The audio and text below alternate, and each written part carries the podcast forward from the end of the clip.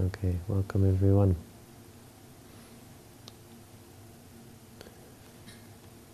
To our International Forest Monastery. Hmm?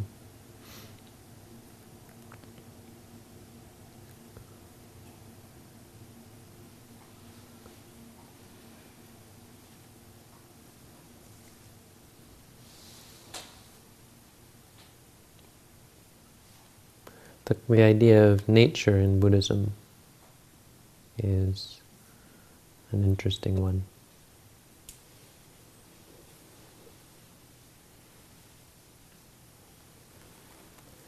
It kind of goes without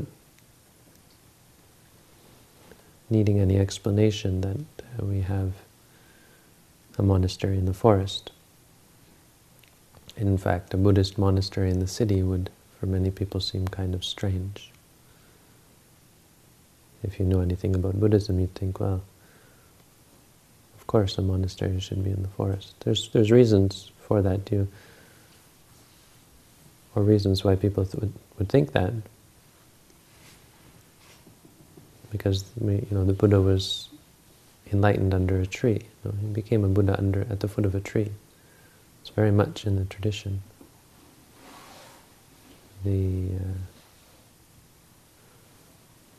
the Bodhi tree is one of the four things that we we actually remember as Buddhists.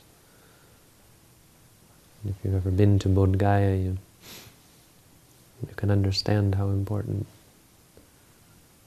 the the Bodhi tree is as a symbol. And as a result, the forest or the natural surrounding nature Mm. so the Bodhisattva was born under a tree, he became a Buddha under a tree. He first taught in a deer park, which used to be a forest, but is now a lawn, now just grass. But they did import some deer in in the recent past and make it like a deer park.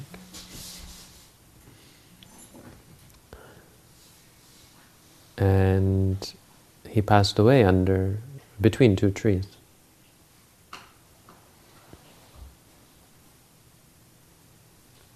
Now this actually has a lot to do with his own, um, well, I guess it has a lot to do with the nature of a Buddha, really, because all Buddhas are supposed to have become enlightened under a tree.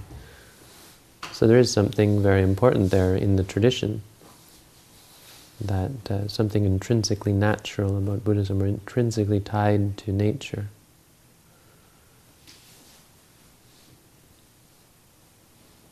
And of course there are other obvious reasons. The more obvious reasons, I think, are well, you're, you're meditating. What would you want to do meditation in the city for?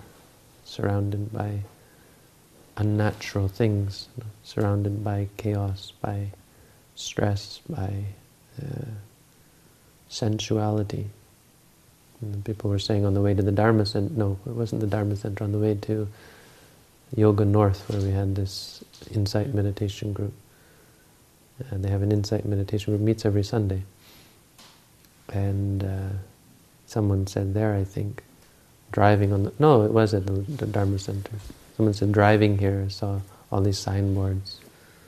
You know, buy this, you need this. You would be so much better if you had this. I didn't have that. Uh,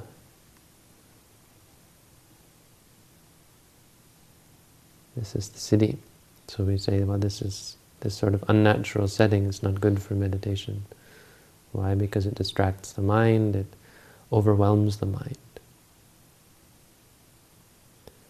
But there, there's some objection to that, because you think, well, aren't we trying to understand reality? And isn't all of this very much a part of reality, except especially our reality as city dwellers. So city dwellers would object to this. And there's something to all of that, and it points to the how how how important this concept of nature is.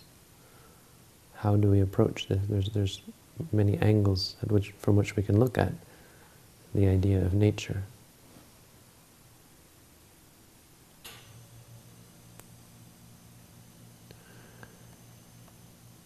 So, some people are actually quite passionate about nature.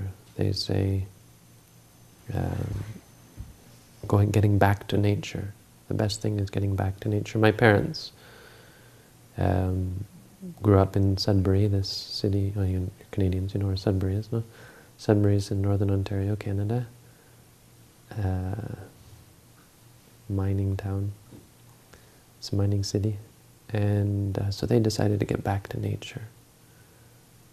And so they got 200 acres of forest and set up a farm and had chickens and sheep and even a few donkeys. One cow, one pig they had. They had a farm, lots of animals and a lot of killing as well on the farm. I used to watch chickens run around with their heads cut off. They actually do. Yeah. So, so getting back to nature, why, why I, you know, uh, describe this sort of graphic scene is because it is part of the, the, the problem here that we don't grasp. Is that getting back to nature actually isn't as wholesome or pure or wonderful as we make it out to be. A lot of people in, especially in Canada, I think, are enamored by the First Nations people in their lives because they're very natural and very pure. And so the First Nations people believe that actually the deer are um, presenting themselves to be killed by the hunters. And it's interesting how, how deer actually act because they do come towards you. I remember when I was young hunting deer, and uh, they do. When they, when they first hear you, they walk towards you. Then as soon as they figure out what you are, they run. No, they're not really keen on it. But this is, they're not, they're not really looking to die, they're just naturally curious animals. And probably before humans decided to hunt them, they were fairly friendly animals as well. So, so many people are critical in this way and say humans have perverted nature, or humans have disturbed nature. And uh, certainly there's something to that.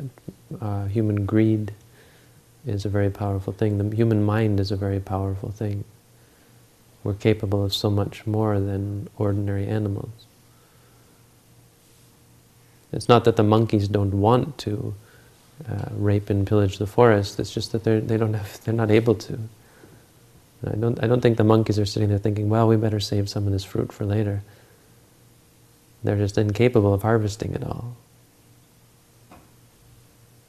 They're not smart enough. We had monkeys in the monastery in Sri Lanka, and they certainly weren't uh, uh, weren't any more moral than the humans. Far less, actually, stealing and killing, know, hurting each other. They're, they're really vicious little animals. The, the, the one group of animals, one group of monkeys. It's different kinds but uh, they, they fit well in their environment. The problem with humans is that we're somewhat, um, we don't really fit with our environment. We're too powerful for it. We have the power to do great damage to our environment. So we've gotten to the point where being, a, being we're, we're no longer being contained by our environment. But we don't have the capabilities to, you know, we're not, we're, we're not made to reflect. Our, our background is in the forest, and as you know, where it was easy to uh, fit in. But now we have these machines and so on. We, we aren't capable as a species of, of considering this carefully and, and being good stewards of nature. Some people say that uh, human greed and so on is destroying, we're destroying our own environment, which I think is true and, and it's a valid criticism. So people talk about, for this reason, getting back to nature. But um, it, it's, I think it, the point is that it's simplistic and kind of naive to think that that's the answer. It is um, a, maybe a good first step, you might say, or it's, it's a step in the right direction because it's much simpler living in the forest, much more peaceful and so on, theoretically. But on the other hand, if you look at what we've accomplished uh, by leaving the forest, um, what we've left behind, some of the negative things that we've left behind by leaving the forest or by leaving uh, nature and caves and so on. We left behind this um, kill or be killed, kill or be killed uh, lifestyle, you know? predator prey, hunter and hunted. If you look at how nature works, well, very, we say it's very natural, right? So the lion kills the zebra, this is natural. There's nothing wrong with that. They say, why? Because it's natural.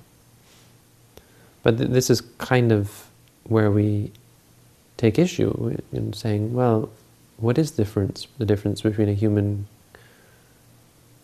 viciously, you know, ripping the throat out of another human and uh, the lion doing it to the zebra? We take issue with this idea that somehow just because it's quote-unquote natural, it means something. What is the difference between a hum humans viciously murdering each other and the lions, well, in the same species you might say, but it's really, it's violence either way. You might say that the lion's more justified because he needs to eat and so on. And they say, well, for that reason it's, it's proper. But this idea of proper, you see how it's a very religious idea. It's the idea that somehow there's a rhyme or reason to this there's either two two trains of thought. One that it's just the way things are. There's nothing wrong or right. It just arose out of nothing, out of inorganic material. No, this is the evolutionary natural selection model. Or then creationism, where where you say, well, it's God's will. God wanted it to be like this, somehow, or or even that's debatable.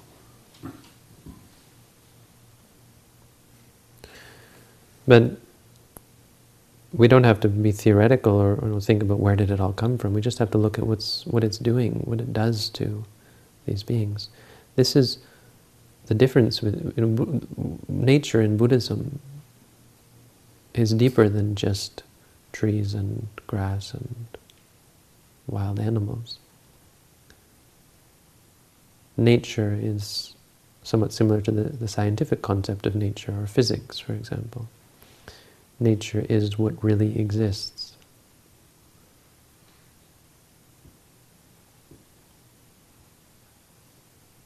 Nature is uh, the building blocks of reality. But more important, and what separates Buddhism from, from science, is that, that Buddhism talks about, Buddhism still carries over this idea of something being natural and something being unnatural. Whereas physics would probably say, well, it's all natural, right? Plastic is just as natural as leaves and grass. It's all part of reality. But Buddhism does carry over this concept that certain things are more natural, and, and that's what has to we have to do with it has to do with coming to the forest. Why do we come to the forest? Because it helps you become more helps you become more natural. Just by being in the forest, you become more peaceful. Your mind quiets down. You have less stress, you have less concern, you have less uh, less self-consciousness, less fear. Some people might have more fear in the forest, but there's less uh, complication, less chaos in the forest. Coming to the forest is coming to something that is simple, um, familiar. It is something that is comfortable for the human psyche. Whereas the complexity of the city is, is uncomfortable, it's stressful, it's jarring. So that, there, that, that really is why the forest is most useful, because it helps us become more natural. And so while Buddhism sets up a framework of reality, you know, what really exists, what really is nature, you know, what is ultimate reality, it, it, it doesn't equate all states. This is why Buddhism has this focus on the Four Noble Truths of suffering. The Buddha said, there's a lot of truths out there I don't teach. He said, uh, the things I know and the things I teach, the things I know are, are far greater than the things I teach. And why is that? Because they're useless. They're not a benefit. He taught things with a purpose and discriminated between states. States that lead to suffering and states that lead to peace or happiness. So if we get back to this tiger and the zebra or the hunter and the hunted, from Buddhism, from Buddha's point of view, we understand, we could say that we're dealing with very unnatural states, states that are perverse, even in the, this most natural setting of the hunter and the hunted, because it's um, it's it's a illusion. It's it's wrong to say that that's somehow natural. The lion and the zebra, it's formed. Lions and zebras didn't always exist. It's a habit. If you, I was listening to this talk. This guy said, "There's no, there may, there may be no fixed laws in the universe. Even gravity may just be a habit." Which to me makes sense. The idea that something is fixed in a law is, well, what he said is is very human. Nature doesn't have laws. The animals don't have laws. Animals have habits, but only human beings have laws. So it's not something that you find in the universe around us. You find habits. It's a very interesting thing to say. It uh, resonates somehow. It's wrong, you know, it, it, there's no reason for us to think that any one situation is more um, more natural than another. I remember George Carlin, he said, well, maybe that's the only reason humans were here, is to bring plastic to the earth. Maybe that's what, you know, that's the plan. You know, that the only the only reason that the earth gave rise to humans is because so, it wanted plastic. So when we're gone, there'll be the earth plus plastic. The earth isn't going to care or be upset. It's just a good point. In some sense, there's nothing, but there's nothing more natural about, or less natural about plastic. But there, it, why it jars with us is is telling because it it is a product of greed. We wouldn't need all of these complex, non-biodegradable compounds if we didn't have so much greed in this world. We need a lot less anyway. We would find ourselves more natural, more organic, sim living simpler lives. You know, the story of this anagami. He was uh, an anagami, and his I think his mother was very sick. His name was Gatakara. Gatakara? Gatikara is his name. And he made uh, pots. Okay, so what's he going to do? He can't become a monk. He has to take care of his mother. Uh, and so he decides to go and make pots. How does he make pots? He goes down to the river, I think, and gathers up uh, earth that has fallen, so he doesn't have to dig in the earth and upset the beings in the, living in the earth. And maybe he takes from old termite, I know that the rats are digging up, I can't remember. He takes earth somehow and he finds like fallen dead wood and so on, and he makes pots and burns them, uh, fires them. And then he sits by the side of the road and he sells his pots. And how does he sell his pots? People walk by and say, oh, that's a nice pot, how much is that? He says, well, leave me some beans or rice or whatever you think it's worth, whatever you like. This is an anagami, you see, he had no greed, no anger. He couldn't, uh, he couldn't bargain with them. He didn't have any, nothing in his mind that would worry or, or be um, attached to results.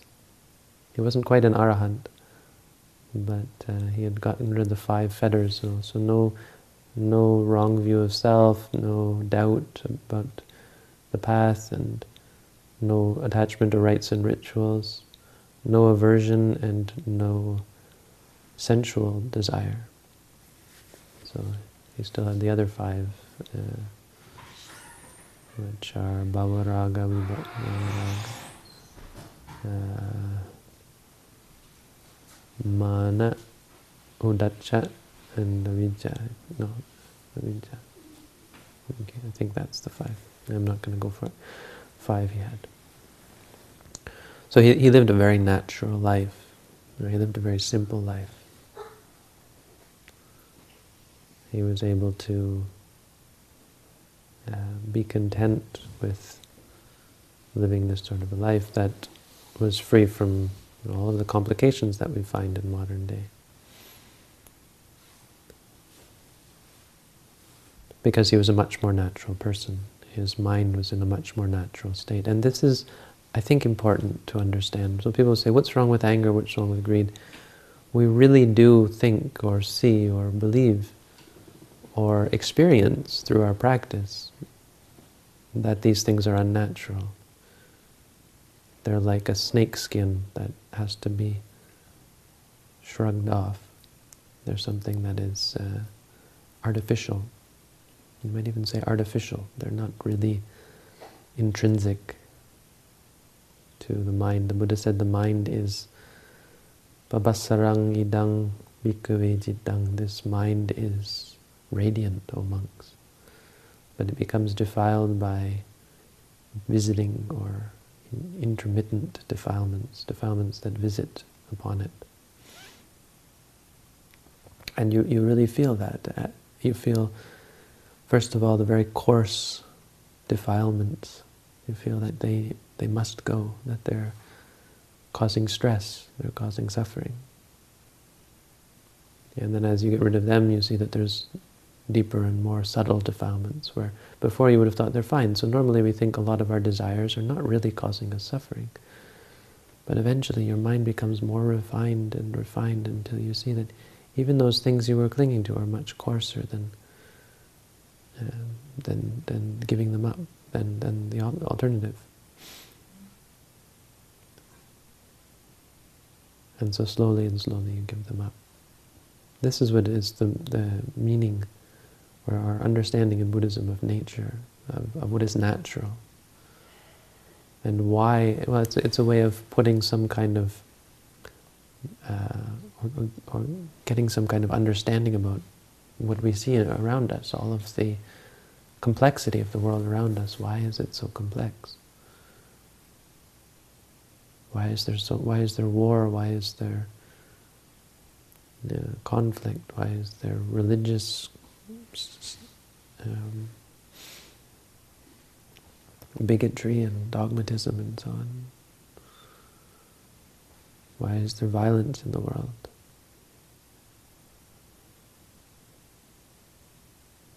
If we're not careful, we might think, think these things are natural, or, or many people do have this kind of paradigm of seeing it all as natural.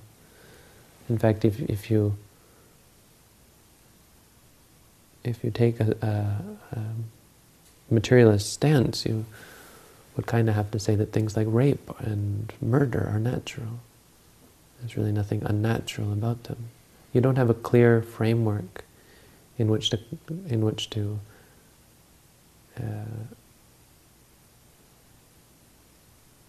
explain morality. There's nothing on which to base it. Unless you accept the existence of the mind and study the mind. Because as soon as you study the mind, it becomes perfectly clear. It's it's not it's not dog, it's not dogmatic. It's not based on blind faith. You really see, oh, I'm causing myself suffering with these things. All of the things that cause violence and uh, conflict and suffering in the world. All of them are based on uh, the mind, based on, on on our addictive mind states, our partial mind states, our intolerant mind states, and ultimately on our deluded mind states. And so the practice of meditation feels very much like a getting back to nature. It feels very much like the more you practice, as you see things as they are. You you, you become more natural. You feel more natural. You feel more in tune with nature. The Buddha said it's very difficult to enjoy being in the forest, which is remarkable, considering how uh, close we are to to the forest. And yet it's true. We we you know, we don't mind being in here in this insulated house, but well, the forest of Canada would kill any of us. I think if we didn't have some kind of protection. But even the forests of Thailand or Sri Lanka are very difficult to enjoy. Many people, just to be in the forest alone is a fearsome thing. Even for the Bodhisattva, when he was not, not yet a Buddha, he said, when he was in the forest alone, it was frightening. We have fear of the dark, fear. A lot of our fear, incidentally, has a lot to do with our conditioning. Know, from Buddhist point of view, this is quite likely because of our memories of being you know, the zebra. These are unnatural states, unnatural fears cultivated. I mean, look at how our fear works in this life. You experience something traumatic and you're afraid of it, for the, you're afraid of things for the rest of your life. This is unnatural. It's something that is acquired. It's not intrinsic. It doesn't have to be there. This is the mistake we make of thinking that these things are natural. I was having an argument with someone who, that uh, um, they were saying that it's impossible to, to get rid of desire. It's impossible to be free from desire. This is what people believe. And um, this person was a theist, and, and, I think it was probably kind of an attack on, on her beliefs that, uh, you know, what if you could get rid of desire? Uh-oh. And, you know, what, could it, what if you could get rid of defilements? It would kind of undermine a lot of their uh, need to surrender yourself to something external. Need to rely on something external, right? If you could solve all your problems yourself, uh-oh, what good would religion be, right? Who would need to go to see a priest? Who would need to pray to God? Who would fund the churches? I think that that's kind of it. Kind of felt like a part of the reason why she was arguing, not because it was somehow useful to say that. And and it, it's, but but it, many people are of this opinion, even not for those sorts of reasons. Thinking that you can't get rid of a, de a desire by desire. I'm I'm talking about addiction, you know.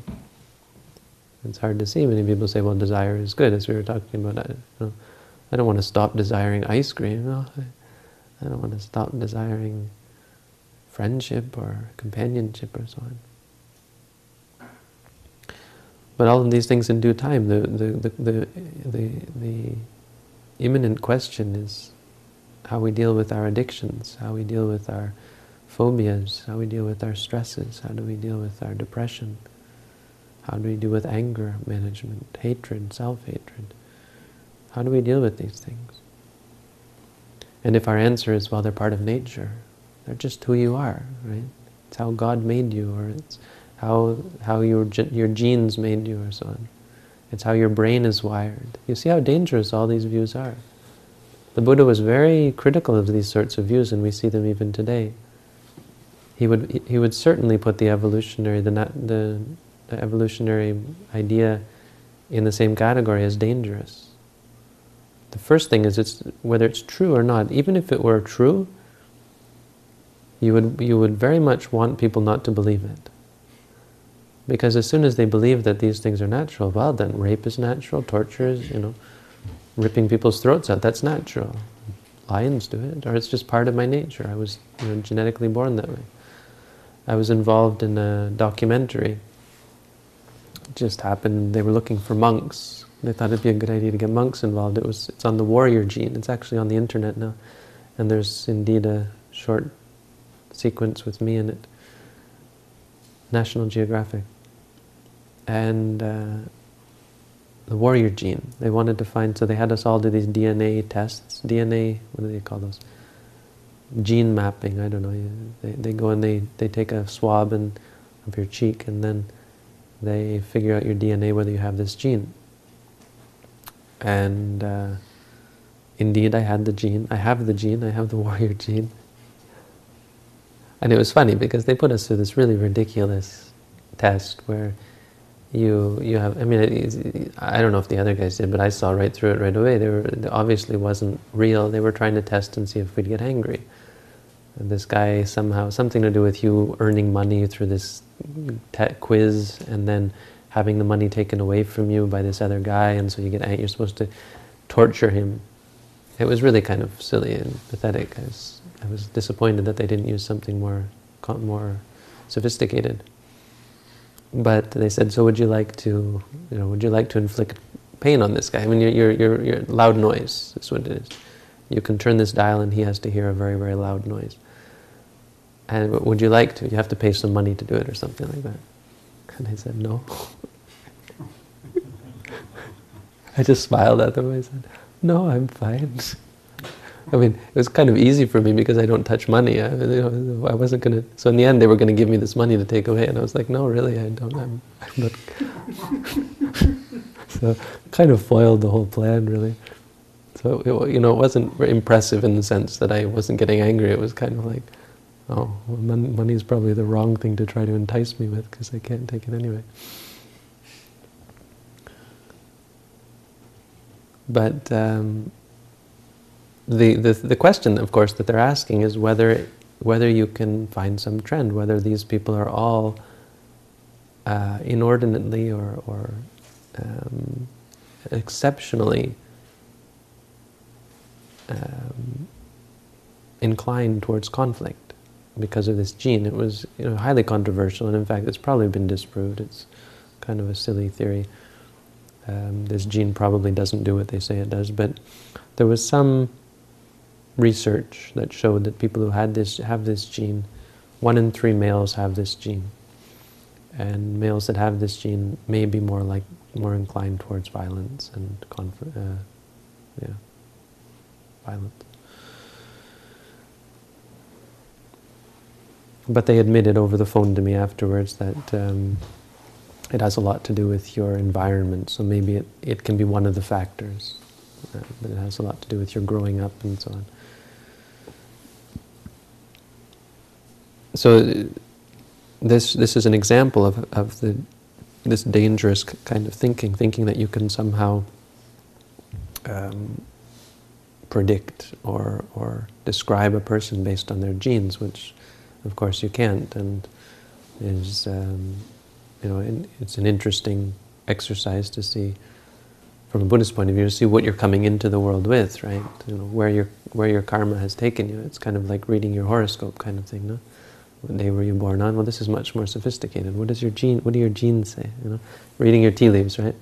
Reading your genes. It's very similar. It's more reliable. Reading your genes is more reliable, for sure. But it doesn't define who you are, and it doesn't define your nature. It defines the habits that you're currently in. Even the physical body is just a habit. It's not. Doesn't define who you are according to Buddhism. You know, obviously there's many people in the world who take issue with that. But this is not something that you would want to believe in even if it were true. It would be very dangerous. And that's why you see, certainly that's why you see many materialists, secular materialists, um, can be very hard and, and unfriendly people, um, coarse people. There's no question that from a meditator's perspective, these people are not nice to be around. They're into alcohol, they're into sensuality and, and just coarseness, food, everything. Because that's all it is to them, it's all just physical. And uh, it can all be described by genes and, um, well, they're not quite so so dogmatic, but certainly there's a, there's a, um, there's always been this denial that you can somehow change your behavior, change your ways, change your mind. Except that now meditators are proving them wrong. So they're hooking their, themselves up to these machines and showing that, see, I've been meditating for 10 years, look what I've done to my brain. The brain is quite plastic, the physical is quite plastic. You can change it, you can alter it. So based on this theory, we, based on this concept of being able to change things, being able to affect things, Buddhism takes a very specific uh, role, a specific path in terms of changing who we are. Now, I mean, everyone really, even materialists will say you can change who you are, right? You can choose you want to um, be this or be that. No, actually many people say it's not. It's all determined or it's deterministic or it's there is no free will, etc. But uh, you know, people in a gen in a conventional sense say, you know, you can do this to be successful. If you work hard, you'll be successful in life, and so on. So, all, so Buddhism takes this route of becoming more natural. I think that's a very good way of putting it. Looking inside and untying the knots. Uh, if you compare a knot and a thread, or a knot and a rope, there's something about the rope without the knot that is more natural. It's in its natural state. And this is very similar to the, the, the, the uh, nature of the mind. That uh, being successful in life or, or marriage or society or however is still dealing with knots, it's still dealing, dealing with conventions, it's still de dealing with artifices, uh, constructs, sankharas, what we call them in Pali, if you know this word. So there's a sort of a deconstruction that goes on in Buddhism. We pull this all apart and we look at it from ultimate, the point of view of ultimate reality. And so we come back to nature. They're very much, uh, these, there's these, these two concepts or two definitions of nature are very much related, you see. On the one hand, we're talking about becoming more natural, right? And on the other hand, we're talking about what is, what is nature. What is nature composed of? What is real? What is reality? And they're very much interlinked. The it's, it's kind of in a wonderful way, you know, because it could have been another any other way theoretically, or you know, um, you know, you could you could dream up a universe theoretically that is in any way, but uh, that uh, is otherwise. But the, wonderful thing about this universe that I mean that shows that it makes perfect sense. It's just how you would expect it. Is that the more you understand nature, the more natural you become. The closer you come to interacting with things as they are, the more natural you become. I mean, that's really what it is, is once you see things as they are, you react appropriately. Um, I, clinging to things is not the appropriate response to them. Why? Because the, the thing itself doesn't exist. The, the reality is the experience, something arising and ceasing. It's not a theoretical dogma, it's something that's quite practical and quite useful even if it were false, which it's not, it would be the best way to approach things. If you say, well, there's two ways of looking at it. You can look at it as experiences arising and ceasing, or you can look at it as a big bowl of, of cherries or a bowl of ice cream, let's say. So you can say, okay, there's a big bowl of ice cream in front of me, or there's seeing, and there's tasting, and there's feeling, and so on. And the question is not which is correct, the question is which is more practical, which is more useful.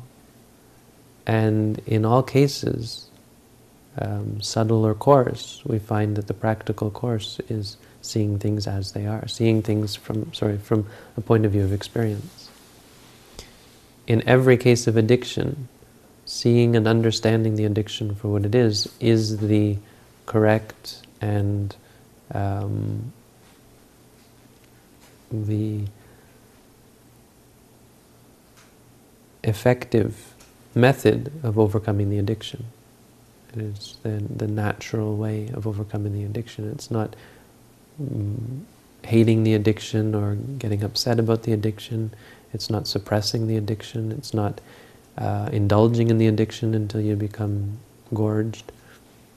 It's seeing the addiction for what it is and, and letting it go naturally untying the knot.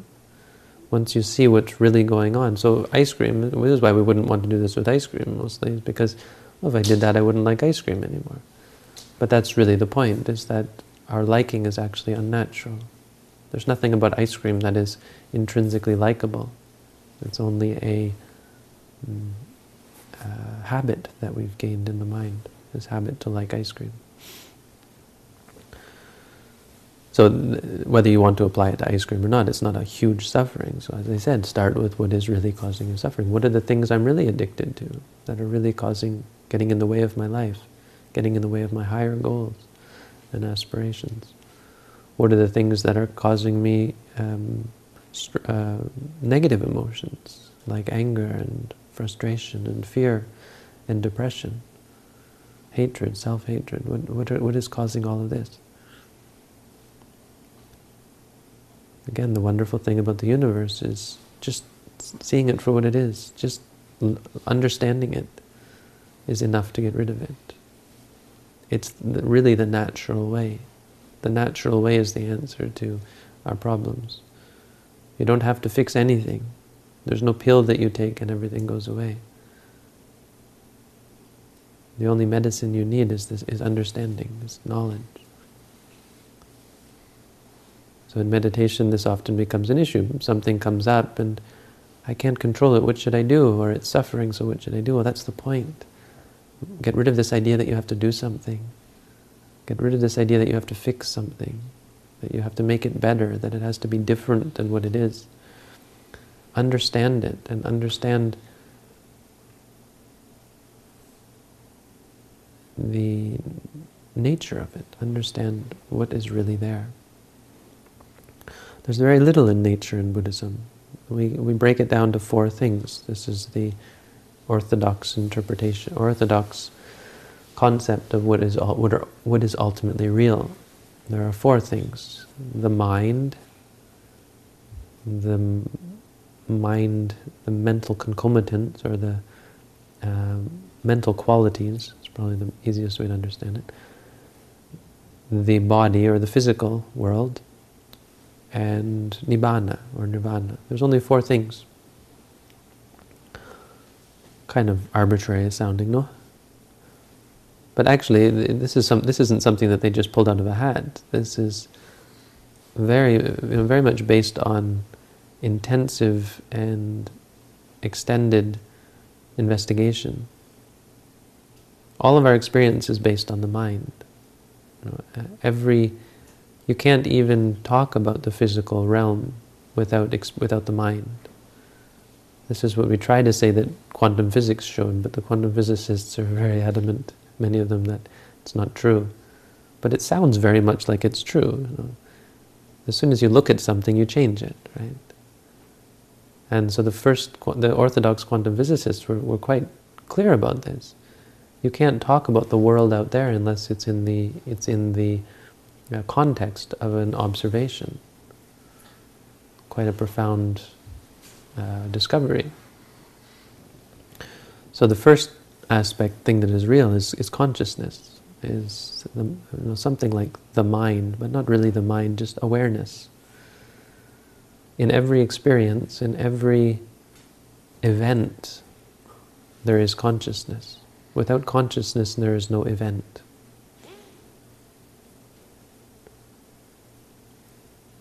So to think of, you know, well, what about all the stars out there exploding? Is there a mind in there? I don't know. I don't know if there is or not. You might think that maybe there is angels out there, gods out there. If there's mind here in this coarse physical body, why shouldn't there be mind elsewhere in the universe? What is the monopoly in the brain? What's so special about the brain that it creates consciousness? It doesn't appear to create consciousness at all. But there is the uh, awareness no matter what. You, you couldn't talk about the universe unless you had the awareness. Even if you're talking theoretically about this, the properties of this cup and this floor and, and this room, you do so based on your awareness of it. You do so uh, dependent on your consciousness. So this is the basis of everything. This, this is important because this is how we can start to understand uh, nature. If we think in terms of cups and rooms and so on, we're dealing totally with, with something that's not real. It arises in the mind. If I start working on this building and thinking where are we going to put the bathroom, and where are we going to put, what color are we going to paint it, and so on, and you know, fix the leaks and this and that, There's not, you know, there's no, there's no meditative benefit to this because it's not dealing with reality. The mind is not uh, in in a state that is natural. It's not in a natural state, and it's not dealing with nature or dealing with reality. When we focus on the mind, immediately we are, you see. You see how different it is when you start looking at your own mind and seeing what's going on with the mind. You say, oh, it's quite different actually. There's something very real here. The difference between studying the mind and studying architecture is quite profound. Architecture has nothing to do with reality and in a way that studying the mind very much does. Because you see stuff. Oh, you see emotions and so on. And so this is the second part. Once you look at the mind, you start to see what's in the mind. You start to understand the qualities of mind. They're not all the same. They're not all in us at the same time, right? We're not always angry, but we sometimes are. So the, the ordinary way of understanding this is, well, the mind is one big thing and it's got this stuff in it that moves around and so on. But uh, that's not actually how the Buddhist concept of, of reality goes.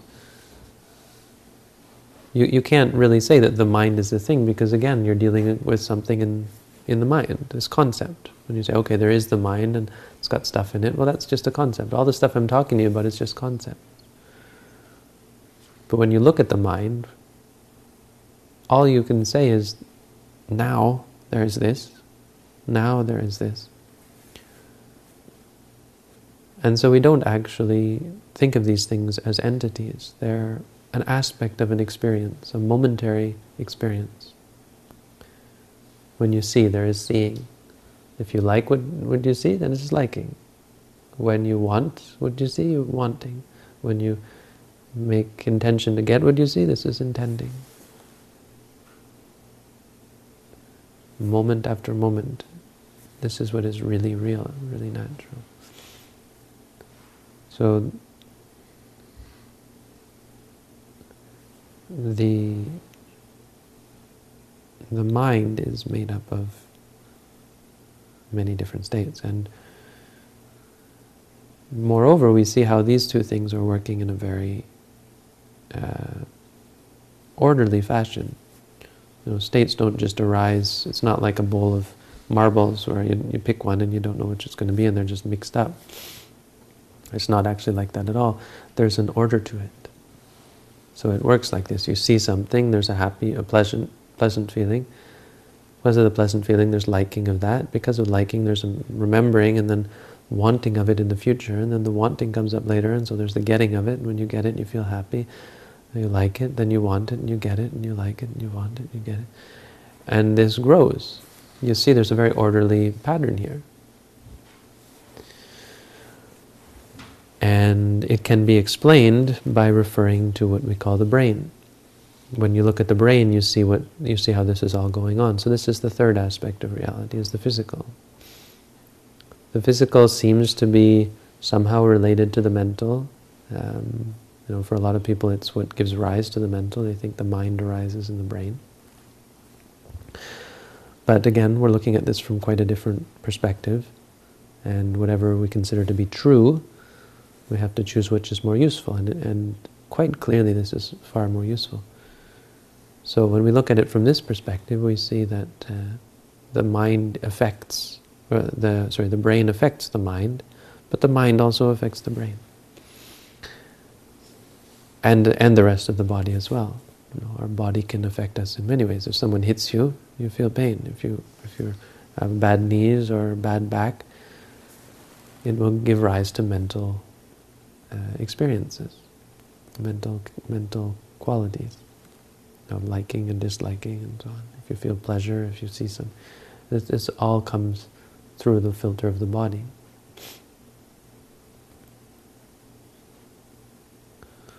So this is the third aspect of nature. Now the fourth aspect of nature is really how we tie this all into um, getting back to nature, the ethical ethical nature of existence. How we're not just dealing with realities, but we're actually trying to accomplish something. So when I talked about a knot and the and the rope, this is a very good analogy. The the knot is like samsara, and the rope is like nibbana. You, you know, the, if you look at the rope, it's like there was never a knot there. But when you tie the knot, it seems like something you've created something. But this is in fact how this process works. These three things, the mind, the mental concomitants, and the body, are just basically the mind and the body. Watching how these work together. Once you, you know, as you understand and as you untie the knots, your your your uh, emotions, you, know, you, you see things as they are, and you catch yourself. Instead of creating this loop, you you you redirect the mind. So you go from one to the other to the other and then back and back in a, in a circle. When you get to the link, so you see something, normally you say seeing and then liking, right? When you see something, then you like what you see, or you dislike what you see. So you say, this is good or this is bad. We bring it back and we say, this is this. Seeing is just seeing when we say to ourselves, seeing, seeing, when you see something, when you're sitting in meditation and a bright light comes, normally the, the reaction is to say, oh, this is interesting, this is nice, it feels pleasurable, and you like it. And so every time you meditate, you're looking for this light.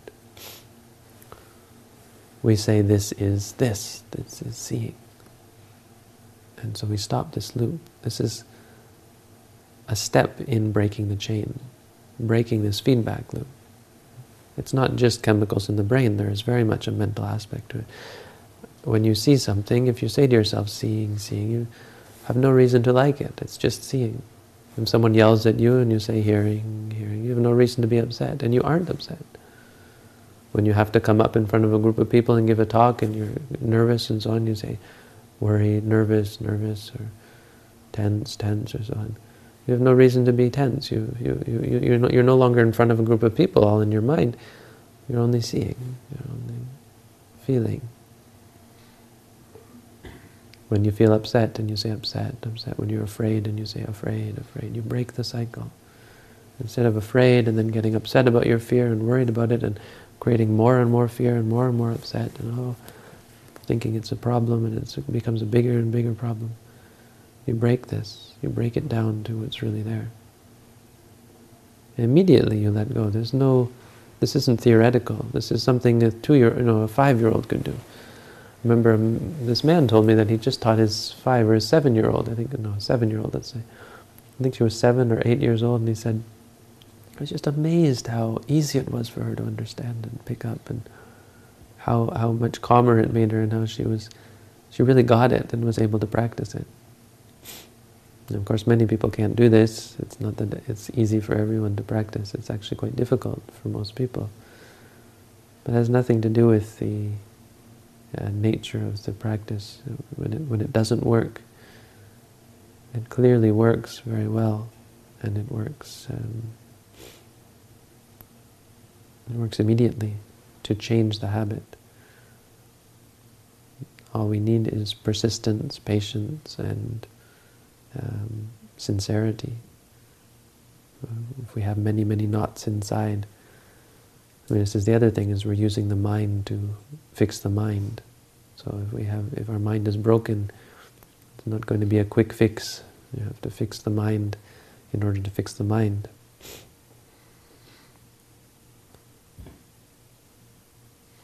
But this is the, the path that we're talking about in Buddhism. It's the path of coming back to nature. So I think this is um, really what we mean by natural and, and nature in Buddhism, these two aspects of becoming more natural by understanding the truth, or what is, what is the truth of nature, what is artificial, what is real and what is unreal, what is natural and what is unnatural. Seeing that our addictions and aversions and partialities, these are all unnatural in a sense. They're what's causing us suffering.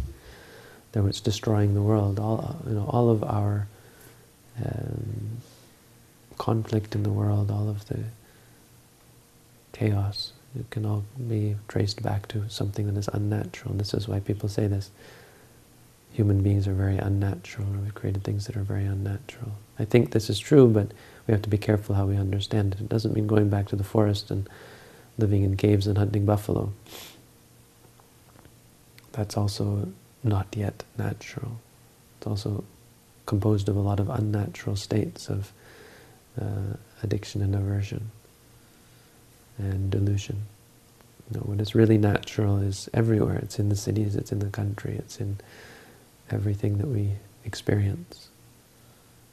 The important thing is to come back and understand reality in terms of experience, because whether you um, whether you